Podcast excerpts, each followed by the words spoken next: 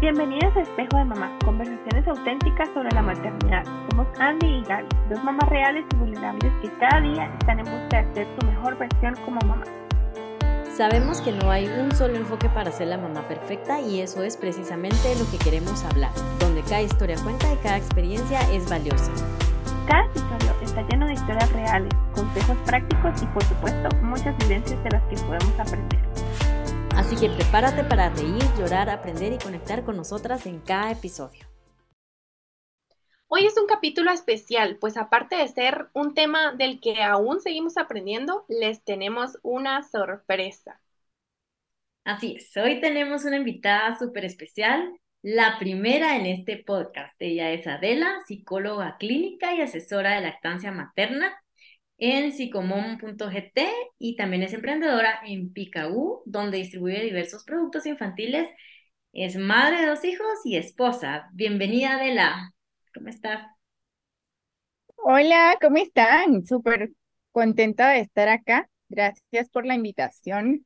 Eh, estaba muy emocionada, ¿verdad? Estos días pasé eh, súper contenta esperando el momento, ya que creo que como madres tenemos muchísimas cosas que comprender y que compartir. Estoy de acuerdo contigo. Gracias por aceptar la invitación. Quiero que nos cuentes un poquito más del trabajo que haces en, en tus negocios. Sí, bueno, pues como comenzó apenas este año, no, no tiene muchísimo tiempo de estar en línea, ¿verdad? El objetivo, pues, de esta cuenta es poder estar acompañando, ¿verdad? La maternidad con información, pues, científica eh, aparte, también ofrecer información sobre la lactancia, ya que existen muchísimos mitos eh, aún alrededor de la lactancia y es súper importante y súper beneficioso nuestros hijos, ¿verdad? Entonces, a eso, pues, eh, en eso se enfoca Psicomom y pues Picagú es igual otra tienda que nació eh, gracias a la necesidad, ¿verdad? De que mi hijo, en este caso, mi hijo chiquito, tuviera pañales ecológicos, eh, mm, ¿verdad? Alimentación complementaria y, y pues desde ahí nació. Eh, ambos emprendimientos, por así decirlo, mi cuenta profesional y mi cuenta pues de emprendedora, nació gracias a una necesidad y esa necesidad pues fue eh, las que fui descubriendo a lo largo de, del maternar. Qué lindo, interesante todo lo que haces y que nos contás. Gracias por compartirnos. Aquí en Espejo de Mamá nos gusta compartir con mamás y darnos cuenta del balance en la vida y nos encanta que estés hoy aquí en este episodio. Nuestro tema del día de hoy me asusta un poquito porque creo que es algo que todas las mamás vivimos, pero del que no todas hablamos o expresamos la culpa y el perfeccionismo en la maternidad. Adela, ¿puedes empezar contándonos en tu experiencia primero como mamá acerca de estos dos temas? Totalmente, creo yo que eh, la culpa ha sido algo que me ha acompañado. Mi hija mayor nació, ella pues actualmente ya tiene 10 años, pero cuando yo inicié este camino en la maternidad me vi envuelta en un montón de sentimientos y entre ellos estaba la culpa, ¿verdad? La culpa de no saber si la estaba criando de la forma adecuada, eh, de saber si lo estaba haciendo bien, ¿verdad? De tener siempre como eh, expectativas, ¿verdad? De las demás personas de cómo deberían ser los hijos, de que si hacen berrinches, de que si no hacen berrinches, eh, y así ha sido algo que pues ha ido siempre de la mano de la maternidad. Sí, yo me puedo identificar un montón, siempre creo que apenas estamos comenzando nuestros episodios y siempre menciono la culpa. Y creo que la culpa va por ese temor a ser perfectos y querer que eh, ser, tener siempre ese perfeccionismo en nuestra mente y, y es una lucha constante con nuestra voz interior de saber que no somos perfectas, la mujer maravillosa es de las películas y que podemos fallar, ¿verdad? Y que, y que, y que podemos ser vulnerables, ¿verdad? A mí me pasa mucho y, ¿sabes? Una de las cosas que en la noche cuando uno se va a dormir, creo que ahí como que bombardea esa culpa de hice mal en el día. Yo creo que esa es una de las cosas que normalmente hacemos, ¿verdad? El, el reflexionar o el pensar que ¿será que lo hice bien? ¿Será que lo castigué de la forma que debería? ¿Será que no fui muy severa con él? Eh, ¿será que no fui muy dura y él se sintió vulnerable? Ay, no sé, hay muchísimas cosas que vienen detrás de eso. Pues algo que creo que es importante es el aprender a reconocer los sentimientos, ¿verdad? Porque al igual, pues sentimos muchísima culpa eh, por razones como, bueno, estaba enojada en ese momento y quizá actué de una forma pues que no debí. Andy, y tú contanos cómo has vivido igual tu experiencia con este tema de la culpa y del, del perfeccionismo. Yo creo que como dijiste tú, las noches es el nido perfecto de la culpa y el remordimiento en las mamás, porque ya pasamos todo el día. Eh, yo a lo largo de los episodios les he ido contando que pues he trabajado desde siempre y creo que esa ha sido una de las mayores culpas. He tenido dos culpas grandes y aquí les voy a abrir mi corazón. La primera, el trabajar. Y yo misma me decía, pero es que tengo que trabajar y trabajando le doy los gustitos que mi hijo quiere y lo que él necesita, o sea, necesito hacerlo, pero al mismo tiempo me sentía mal de hacerlo. Y la otra, pues el tema de, de ser una mamá pues separada, ¿verdad? De tener que compartir a mi hijo o el haber tomado de cierta forma decisiones equivocadas en el pasado que me trajeron a vivir hoy una maternidad en solitario. Y conforme mi hijo va creciendo, él me ha hecho preguntas durísimas de por qué, qué pasó, por qué lo hiciste o por qué ahora eh, vivimos así, ¿verdad?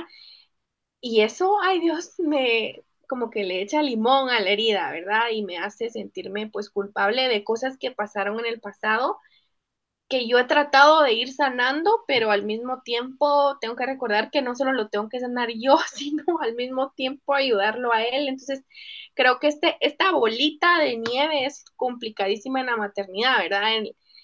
tú mencionaste algo, Adela, el, lo importante que es conocer las emociones. Yo en mis clases de estimulación siempre incluimos todo el tema emocional, siempre. Eh, y siempre les digo yo a los papás, no podemos pretender que nuestros hijos controlen sus emociones si no saben sobre ellas, si no las pueden nombrar. Y a veces me paro diciendo eso a mí misma, ¿verdad? Como tenés que lidiar con esto porque son emociones también al final, las cosas como son y la culpa y el perfeccionismo son emociones al final de cuentas, ¿verdad?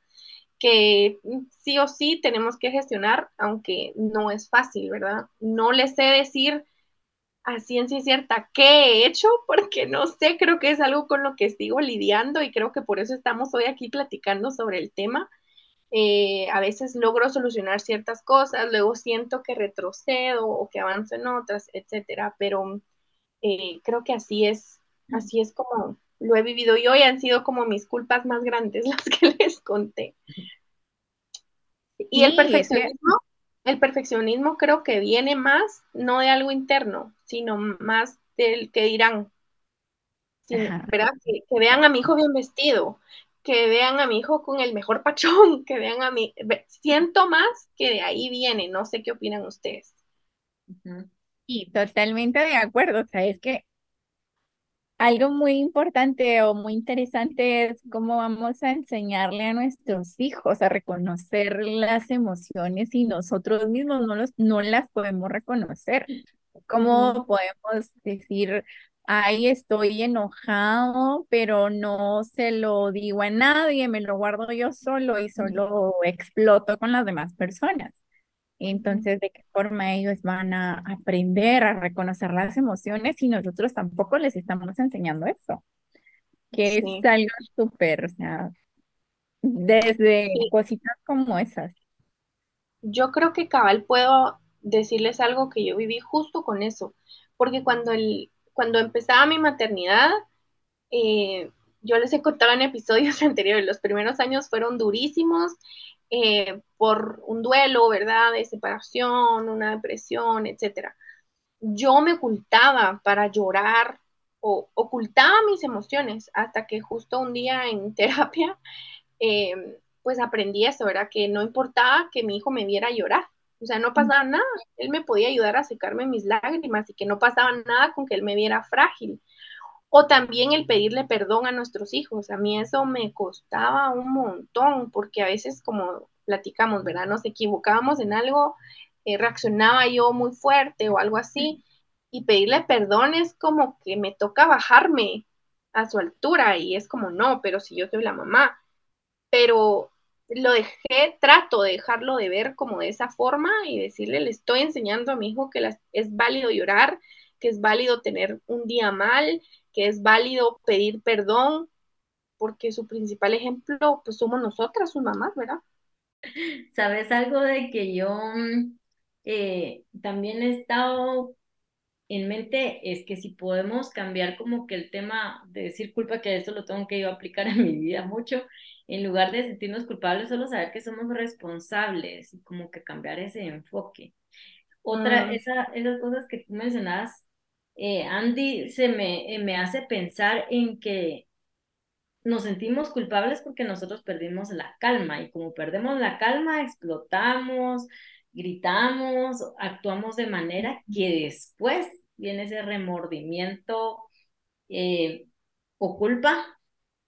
Y es eso que tú mencionabas, ¿verdad? Cómo manejar nuestras emociones para evitar llegar a ese remordimiento y por ende sentirnos culpables, ¿verdad?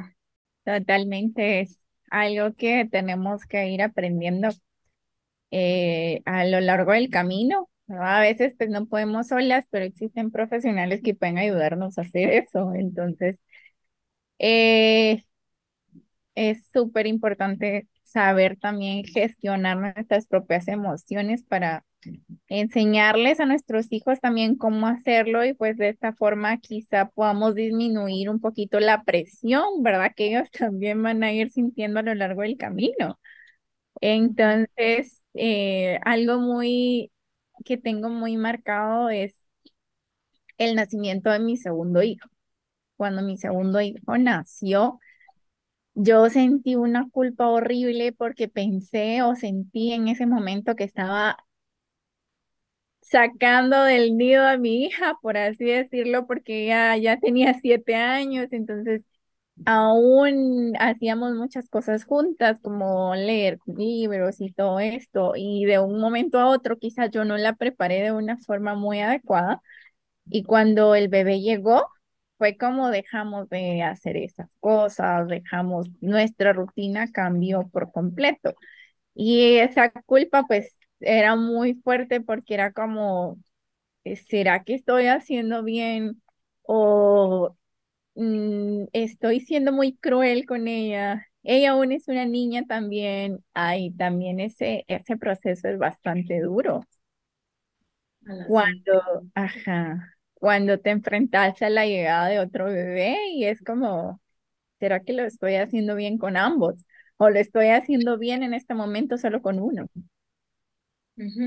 Sí, sabes que un, lo conté en el primer episodio, creo yo, y que tú sos experta en la lactancia. Una de mis mayores culpas fue haberle quitado a mi bebé la lactancia materna como de... Abrupta.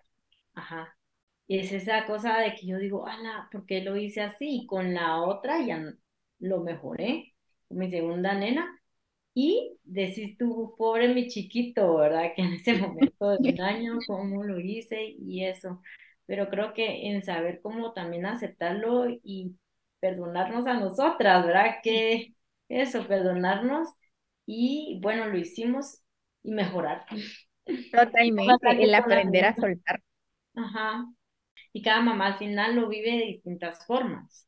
Y es importante saber que no somos las únicas sobrellevando el vivir con culpa y debemos reconocer que el perfeccionismo es irreal y que debemos vivir nuestra maternidad en autenticidad y hacer lo que nos funcione en el momento y tratar la manera de erradicar esa culpa por, porque incluso eh, yo que tanto lo menciono, tal vez debería yo de cambiar ese chip, de decir, ay, es que la culpa, es que la culpa.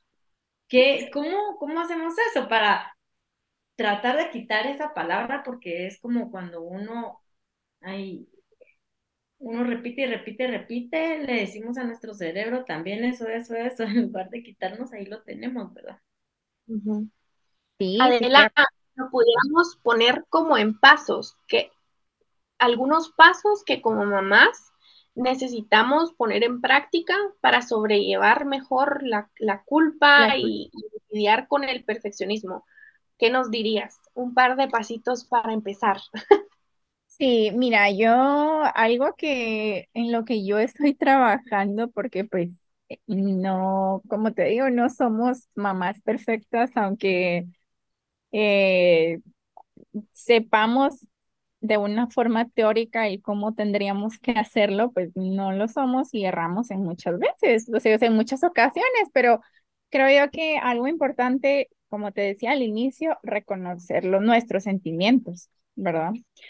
Hablar de ellos también, o sea, es importante hablar con nuestros hijos de ellos, con nuestros esposos, aprender a perdonarnos nosotros mismos, porque a veces cometemos ciertos errores y tendemos a llevarlos al día siguiente y luego el día siguiente y así sucesivamente los arrastramos. Pues igual no somos perfectos y errores pues cometemos todos, ¿verdad? Aprender de ellos es también algo importante. El saber que, bueno, me equivoqué ayer y le grité de una forma que no debería, pero eh, hoy trataré de hacerlo mejor y trataré de que él me comprenda de una forma distinta porque no es fácil. El perder la calma es súper fácil, pero reconocer que la perdimos, pues no tanto. Entonces, ah, también establecer expectativas realistas de lo que estamos buscando en cuestión de crianza, ¿verdad? Y en cuestión de, de si nos importa o no nos importa lo que otras personas puedan decir. En esto pues entra el tema de los berrinches, ¿verdad? No me voy a poner la expectativa de que mi hijo un día vaya al súper y me haga una pataleta horrible y yo pues no lo pude controlar o y me sentí culpable por eso porque ay, qué ridículo que digan, ay, esa mamá no educa a su hijo. O sea, creo que también plantearse expectativas realistas es importante, ¿verdad? Y pues confiar en nuestra intuición súper importante, ¿verdad? Porque pues mm, biológicamente estamos preparadas para ser madres, tenemos ya ese chip, ¿verdad? Entonces, confiar en nuestro instinto creo que sería algo muy certero, ¿verdad? Y creo que eso serían algunas de las cosas en las que yo estoy trabajando, quizá en mí, ¿verdad? El aprender a, a no juzgarme de una forma tan dura, eh, pero, pero, es difícil, o sea, no es fácil no juzgarte por eh, sentir culpa o, o, querer ser perfeccionista. Como decía Andy al principio, no, no perfeccionista porque nosotros nos, nos queramos ver así, sino por lo que otras personas puedan pensar de nosotros. Sí, como aterrizar todo esto en nuestros hijos, ¿verdad? Como en, en nosotras y nuestros hijos, que es lo que importa al final, no, no lo externo, ¿verdad? Ajá, no lo externo, sino nosotras desde nuestra perspectiva de madres y desde nuestra vida de madres, quizá ir a aprender, eh, ir aprendiendo a confiar más en nosotras, a que si podemos, solo es cuestión también de una, organizarnos un poco en cuestión de identificar ciertos patrones que estamos haciendo que no son beneficiosos ni para nosotros ni para ellos. Y quizá de esa forma pues ir bajándole un poquito la culpa, ¿verdad? Porque es algo que definitivamente siempre va a estar ahí, quizás solo aprender a verla de una forma distinta. Sí, sabes, algo que dijiste que me hizo mucho sentido es eso de no aprender a no juzgarnos, ¿verdad? Difícil y nosotros nos juzgamos a nosotras y somos duras con nosotras y sin sentirlo somos duras con nuestros hijos y los juzgamos de alguna forma y es esa como cadenita. Entonces, al juzgarlos nos sentimos culpables, al juzgarnos a nosotros nos sentimos culpables y creo que es como, me encantó eso que dijiste y, y a saber que siempre va a estar ahí, pero lo que tenemos que hacer es como ah, saber lidiar con eso y que no pase más allá de nos sentimos culpables, nos dormimos, al día siguiente es un día nuevo, volvemos a comenzar con nueva cara y eh, tratar de ser mejores cada día.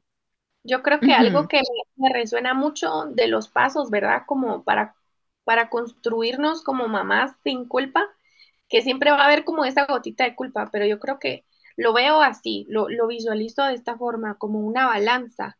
La culpa, el perfeccionismo está de un lado, pero lo que nos va a traer como este equilibrio es también compasión, se me viene mucho la palabra compasión con nosotras mismas, de decir, ok, hoy me equivoqué, pero no quiere decir que todos los días me vaya a equivocar y que esto se va a volver un círculo vicioso de todas las noches sentirme así, ¿verdad? Porque en lo personal, yo no todas las noches me siento así. Hay días que digo, ay, qué lindo fue este día. Hay otros días que ni pienso, solo me acuesto y ya me dormí.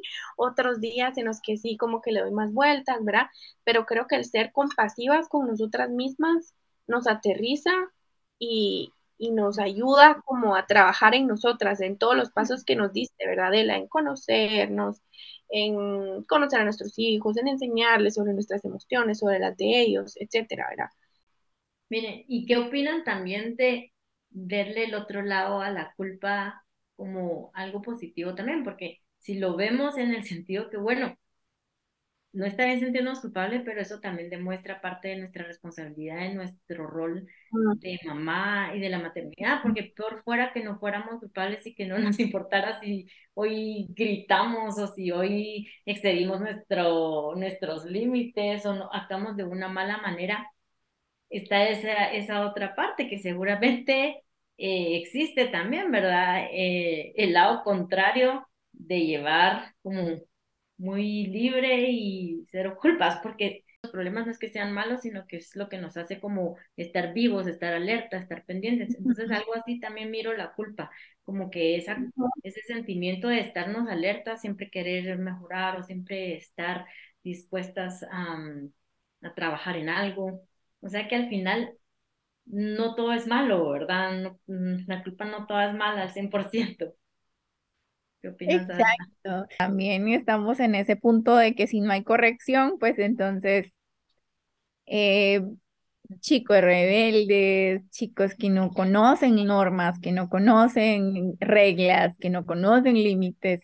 Entonces, o sea, también tenemos que aprender de esa, de esa parte, o sea, de el poner límites y poner reglas y todo y sentirnos culpables también porque lo estamos limitando, no sé si me explico, o sea, es como, también es como tú decías, darle la vuelta a la culpa y, y saber que también es necesaria, ¿verdad? No, no del todo mala.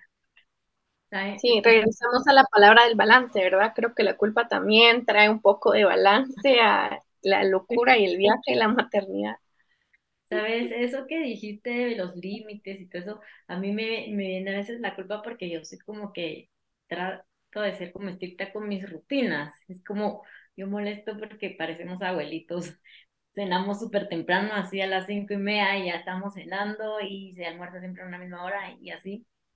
Y me, a veces siento como esa culpa, me recuerda de que a veces los niños están jugando a las seis de la tarde y yo como que vénganse, vamos a entrarnos ya a comer y está el día, ¿verdad? Y decís tú, pero a la vez, eh, a veces llegaba la noche y yo sintiéndome culpable, y yo por el otro lado, mi otra vocecita diciéndome, no, pero tu hijo no va a estar desvelado al otro día, tiene ese hábito, va a dormirse, o sea, lo estás durmiendo temprano porque estás preocupándote porque duerma sus horas y no que cena a las nueve porque no se quiere dormir y a veces que dicen los niños no, no tienen sueño y están las once de la noche ahí. Entonces, es eso, ¿verdad? Que uno por una necesita la culpa y por el otro tratándose de animar. Ese balance. Sí, es como cuando veíamos caricaturas o películas de chiquitas que había un angelito de un lado Ajá. y el otro lado había un pequeño demonio. Es como algo así, o sea, es- sí. te habla de una, decís tú, te habla de un lado que, ala, pero sí lo hiciste bien porque pues esto lo, lo vamos a hacer mejor a la siguiente y el otro no, pero lo hiciste muy mal, o sea, se sintió muy mal el bebé o el, tu hijo se sintió muy mal. Así, Sí. es parte de ambas cosas. Sí. Y en la Bueno, actualidad con sus hijos grandes, ¿qué culpa han tenido así como más reciente? Para contar un poco nuestra experiencia. Sabes que una de las cosas de las que me sentí también culpable por mucho tiempo es que, bueno, con mi hijo pequeño todavía estamos en lactancia, o sea, ya tenemos dos años em, y meses lactando, pero teníamos también nuestras etapas de crisis. En la ma- en las madrugadas a veces eran muy largas y muy duras, porque era como No comiendo, mamando toda la madrugada o toda la noche y al día siguiente no te querés levantar. Entonces, eh, a veces no sentía la alarma o no sentía el reloj y ya eran las seis y media y mi hija ya, ya había hecho su desayuno, ella ya estaba lista para ir a la escuela, o sea, ya estaba como todo listo, pero yo no estuve ahí, yo no le ayudé, o sea, yo no le di su desayuno. Entonces, también es esa parte de la culpa, como que la estoy sacando, la estoy independizando muy pronto, pero como decíamos antes, dándole la vuelta a la culpa, ¿verdad? También Me da un poquito de tranquilidad, ya sabe hacerlo. O, o el alistar sus cosas, su mochila y todo eso, y ella sabe hacerlo. Entonces, esa es esa parte, pero la culpa de eso creo yo que es algo que me acompaña casi todos los días, porque a veces siento que no, que la dejo hacer demasiadas cosas sola. No sé si me explico. parte de la, mater- de la maternidad y paternidad. Nuestro trabajo como papás es preparar a nuestros hijos para la vida, no para que estén pegados a nosotros siempre. Te entiendo Ajá. perfecto, perfecto, porque es lo que tenemos que hacer, pero eso que tenemos que hacer nos provoca culpa. Entonces, lo, lo mismo me dice mi esposo, me dice, mira, pero eh, la nena, bien. ajá, me dice, mira, la nena está aprendiendo súper, o sea, ella es una niña independiente, ella eh, hace muchas cosas por su cuenta y creo que es algo beneficioso. Y digo, bueno, sí, es beneficioso, pero para mí es sentir culpa porque siento que no la estoy acompañando. Entonces ahí es donde vuelvo de nuevo a repetir mis pasos, va, Ujú. como, bueno, reconocer mis emociones, hablarlas y todo esto, pero es difícil, o sea, es desde mi perspectiva como profesional, podría decir, bueno, estamos llevándolo muy bien, o sea, de independencia, cosas que son buenas, pero desde mi perspectiva como madre, yo te digo, no, lo estoy haciendo mm, no de la forma que debería o la forma en que me gustaría hacerlo. Sabes que yo siento más en ese tu caso como particular, eh, siento que es más como extrañas, como extrañar ese momento en que tú eras la que ibas con ella y le dabas el desayuno y tanto. Entonces, es como, bueno, no culpa porque no estás ahí, pues obviamente sí, pero yo viéndolo como de, de otra perspectiva, es como más que todo siento que es ese como ese que te falta algo. ¿Y qué te falta? Esos momentos, esos recuerdos, volverlos a tener. Ajá, exacto, porque igual regreso como recordando y digo, bueno, antes pues nos levantábamos ambas a las 5 de la mañana, preparábamos el desayuno, loncheras y todos nos subíamos al carro, la llevaba al colegio, pero hoy ya no es así, o sea, hoy es como, a veces me pasa que cuando yo me levanto ella ya está lista, desayunada, ya todo está listo. Y yo solo es como para despedirla. Entonces, e e incluso hoy ya no la llevo, sino que ella va por su cuenta. Entonces es como esa parte de en qué momento crecen tanto y como que también te aferras a la idea de que van a ser chiquitos todo el tiempo cuando no es así. Entonces, Sí, eso es durísimo, aceptarlo, durísimo. sí, de- A mí me pasaba algo cuando mi hijo estaba creciendo que yo le daba en un plato chiquito y el, o en una tacita chiquita y me decía, es que quiero más, yo, pero es que ya tomaste. Hasta que mi mamá me dijo, nena, es que no te has dado cuenta que él ya no se llena con eso, él ya creció, necesitas darle un plato y una taza más grande. Entonces tuve que hacer ahí ciertos cambios, pero me ha pasado muchas veces. Hace poco sacamos todos sus juguetes también y yo llorando que y él desprendido, él no es que ya no los uso, ya no los quiero. Pero sí creo que la culpa, otra parte de la culpa también es como aceptar el Ajá. crecimiento de los hijos. aceptar que crecen y como decía Gaby, ¿verdad? El hecho de que extrañas esos momentos y te sentís culpable en cierto punto de no acompañar como acompañarlos en las mañanas y todo eso, pero incluso para ella es más cómodo hacerlo sola también, porque yo le digo, nena, ¿te ayudo en esto? No, mami, yo ya lo hice, muchas gracias. Y yo como, ah, bueno, no sé. Y ya no, ya no nos van a- no, ya cada vez nos necesitan menos, ¿verdad? Exacto, Sí. como bueno, cada día nos necesitan menos y es, y es así. Mira, ah, incluso hace dos días me hizo algo como em, cuando nos dimos cuenta, ella había sacado toda su ropa, así sacó toda su ropa del closet y la tiró por todo el, el piso. Y cuando yo entré, nena, ¿qué pasó aquí? Mami, es que hay ropa que ya no me queda y que yo la voy a sacar porque solo está haciendo ahí bulto. Y yo así como que, bueno, está bien. Y pasó como dos días limpiando y sacando ropa y poniéndola en bolsas y volviendo a guardar. Y que son cosas que me demuestran que ya no es una niña chiquita, o sea, ya no es una bebé como tan dependiente de mí. ¿Qué edad tiene tu nena? No sé, creo que no Diez lo has años. mencionado. 10 Sí, años. Y, tiene y 10 Ani, años. tu hijo 10 años también, ¿verdad? Sí, el mío también tiene 10. Sí, Va, así que ¿y hemos... cómo comparamos? Porque yo siento que todo lo que tú decís influye mucho en que es nena. Porque, bueno, yo tengo mi, mi, mi nene y nena.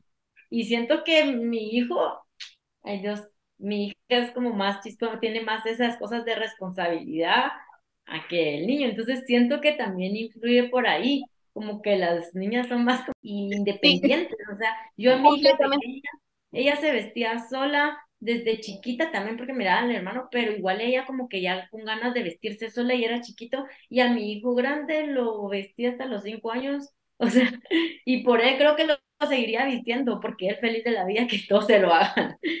Entonces, ¿verdad? O sea, también a ti cómo te va con esa independencia. Sí, creo que influye mucho que sea niña, porque el mío no, el mío, si yo no le digo que haga algo, no lo hace. O sea, jamás se va a levantar solito a hacerse desayuno. O sea, a veces tiene es, cereal, se puede hacer solo, o sea, servirse leche, cereal es todo lo que puede hacer nada más. Y yo tengo que estar todavía a decirle, "Ah, ayúdame a hacer tal cosa. Siempre le digo, tú y yo somos un equipo, así que necesito tu ayuda en esto y así, pero me toca a mí decírselo, no es como que le nazca a él o prefiera a él hacerlo, la verdad es que no. Podría tomar esta postura de sentirme culpable, de decir, "Ah, la hija de ella hace todo esto y mi hijo no hace nada, ¿verdad? Pero vamos al punto de ser compasiva, como y decir, nuestro contexto es diferente, el de ella es una niña, el mío es un niño, o sea, no podemos compararlo, ¿verdad? Como, ¿por qué no? Eh, y creo que eso es importante recordar, ¿verdad? Los pasos que tú nos mencionaste, eh, y yo me quedo con ellos, ¿verdad? Para poder seguir aprendiendo de, de mis propios errores, de mi propia maternidad, porque es un contexto muy mío, ¿verdad? No lo podemos comparar ni con el de Gaby, ni con el tuyo, ¿verdad? Ni ustedes con el mío, ni con el de otras mamás. Entonces, te agradecemos infinitamente tu tiempo, Adela, compartirnos tus experiencias, tus vivencias. Muchas gracias por haber estado aquí. Gracias, la verdad que me encantó muchísimo poder estar aquí y platicar con ustedes un poquito de mi vida, ¿verdad? De mi día a día y de cómo estoy viviendo la maternidad. Es tu, es tu espacio también. Esperamos volverte a tener por aquí para platicar en, en algún otro momento. Qué bien nos la pasamos y me encantó haber compartido todas estas nuestras experiencias tan reales y auténticas. Así concluimos este episodio de Espejo de Mamá, conversaciones auténticas sobre la maternidad. Nos vemos la próxima semana con un próximo episodio. Cada semana te estaremos acompañando con nuevas conversaciones que te inspirarán, te harán reflexionar y sobre todo te recordarán que no estás sola en este viaje. No te olvides suscribirte y seguirnos para no perderte ni un solo episodio. Regálale estrellas a este episodio o déjanos tu comentario para seguir conversando de mamá a mamá.